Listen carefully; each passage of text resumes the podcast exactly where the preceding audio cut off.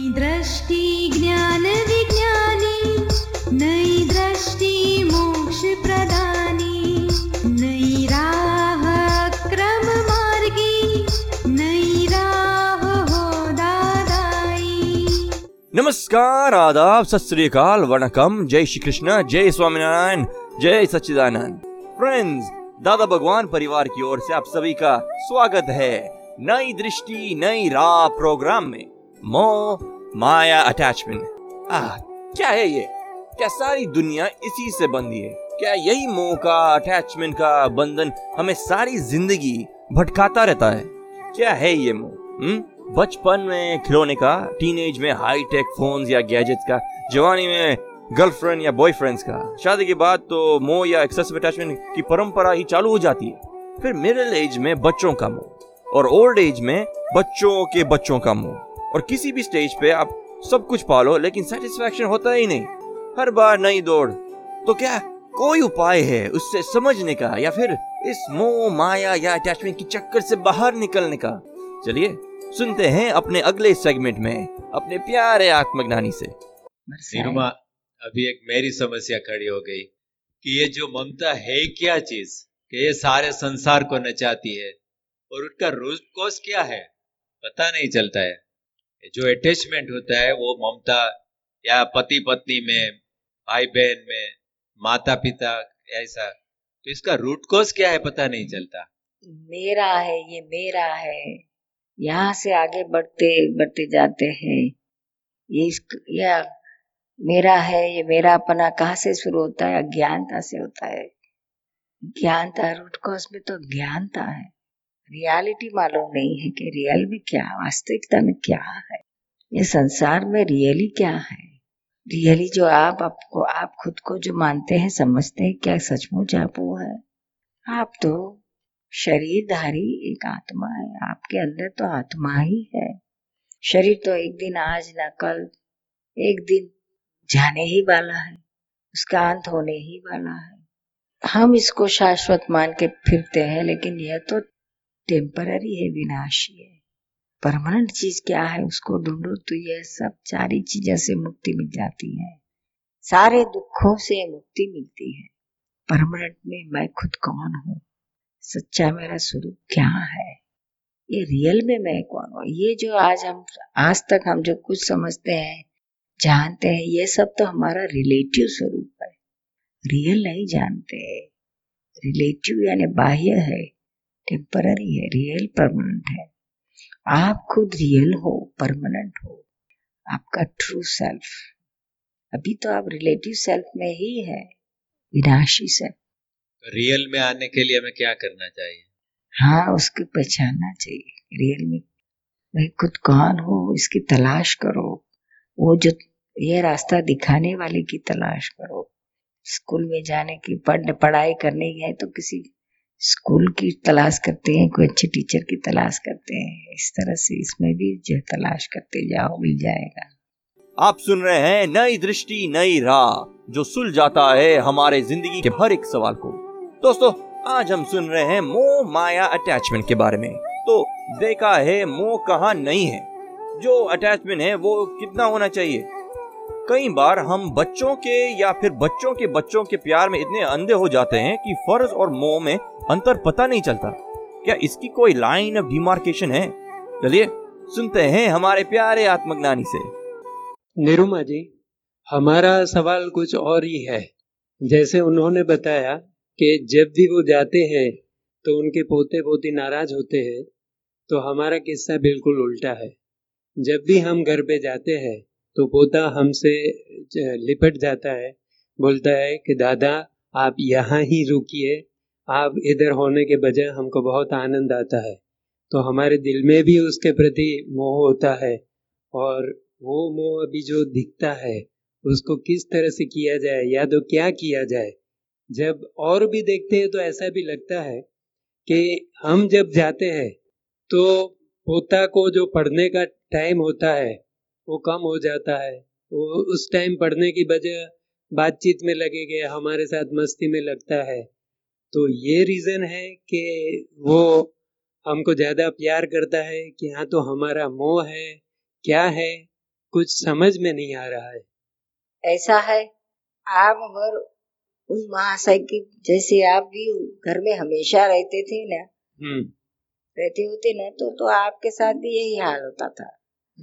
ये तो कभी कभार आप जाते हैं तो उसको प्यार आता है ज़्यादा। हम्म। और कहता है रहो यार रहो। और आप टोकना शुरू कर दे अपने पोते को तो ये भी इच्छे वो भी इच्छना शुरू कर देगा कि जल्दी जाए ये भला।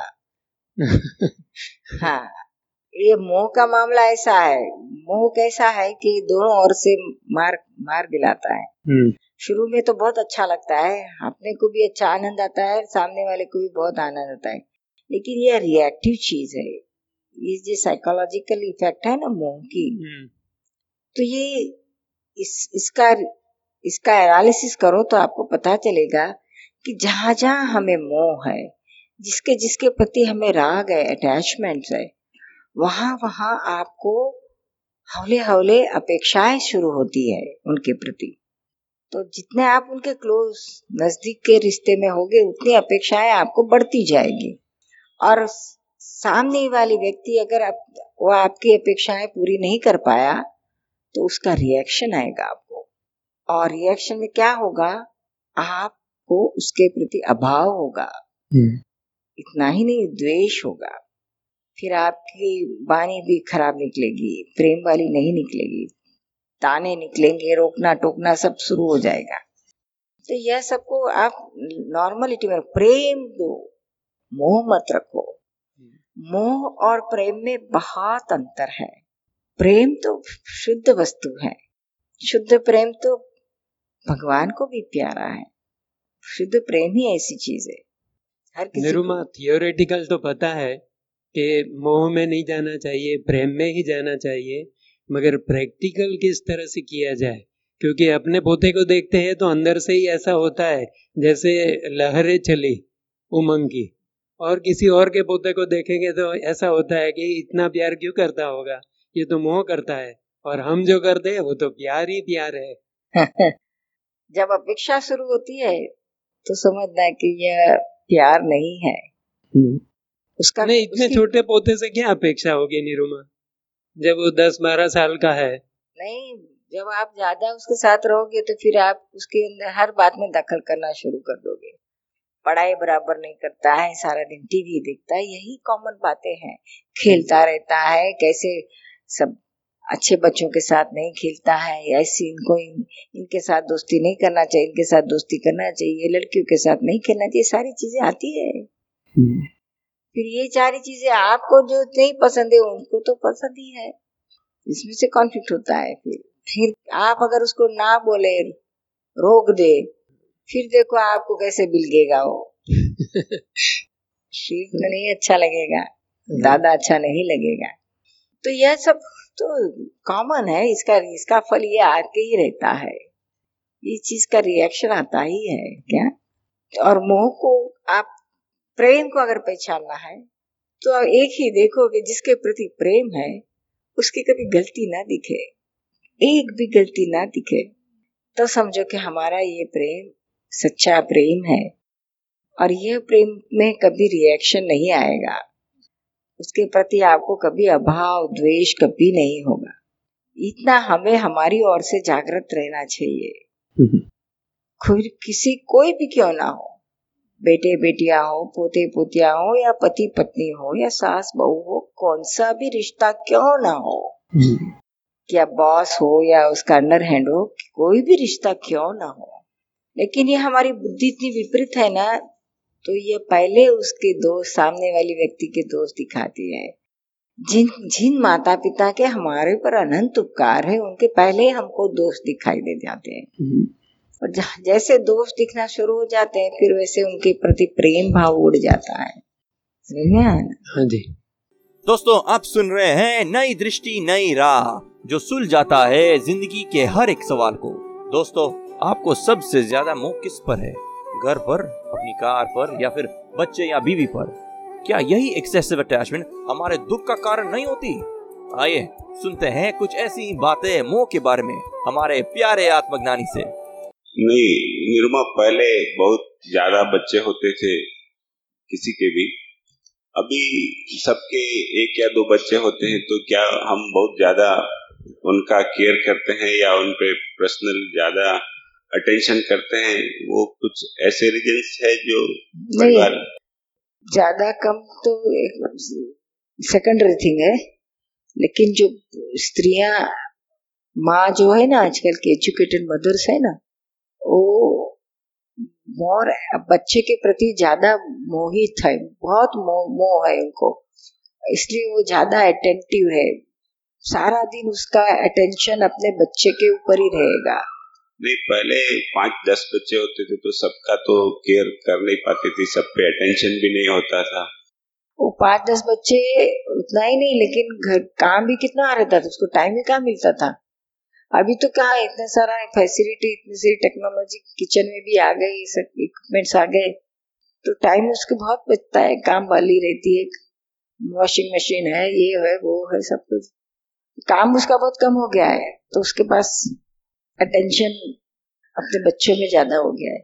यहाँ तक कि पति में से उठकर बच्चों में चले गया है। पति बेचारा बूम बूम मारता है। बच्चे आने के बाद तू मेरा केयर नहीं करती है। उसका अटेंशन डाइवर्ट हो जाता है।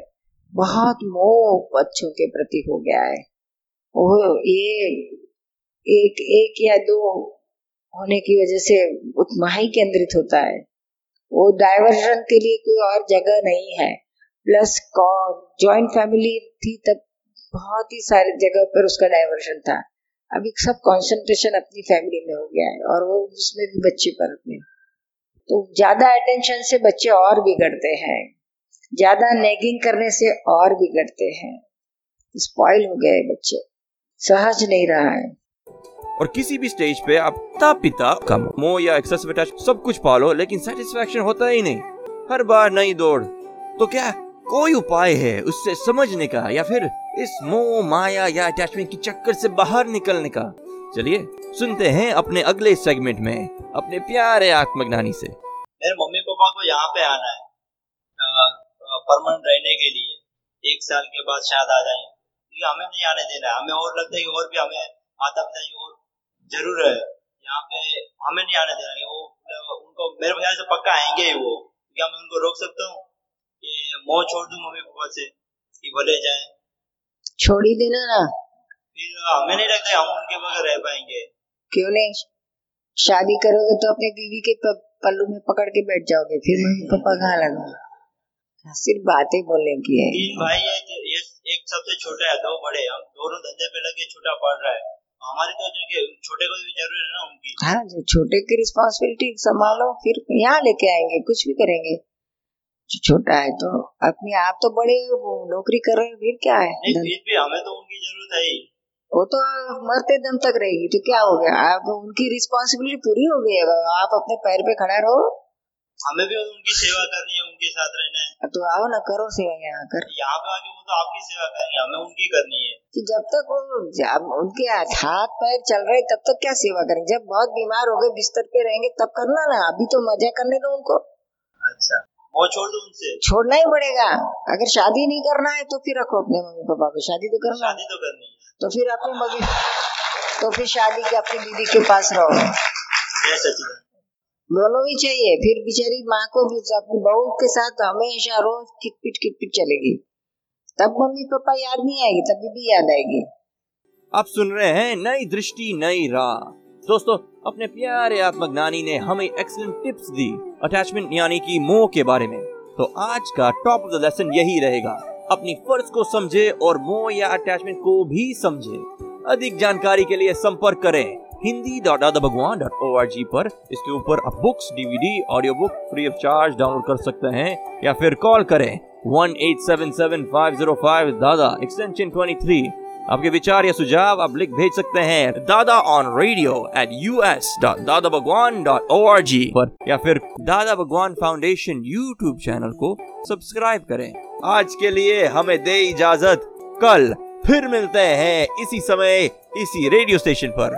तब तक के लिए स्टे इन द प्रेजेंट अब प्रत्यक्ष है ये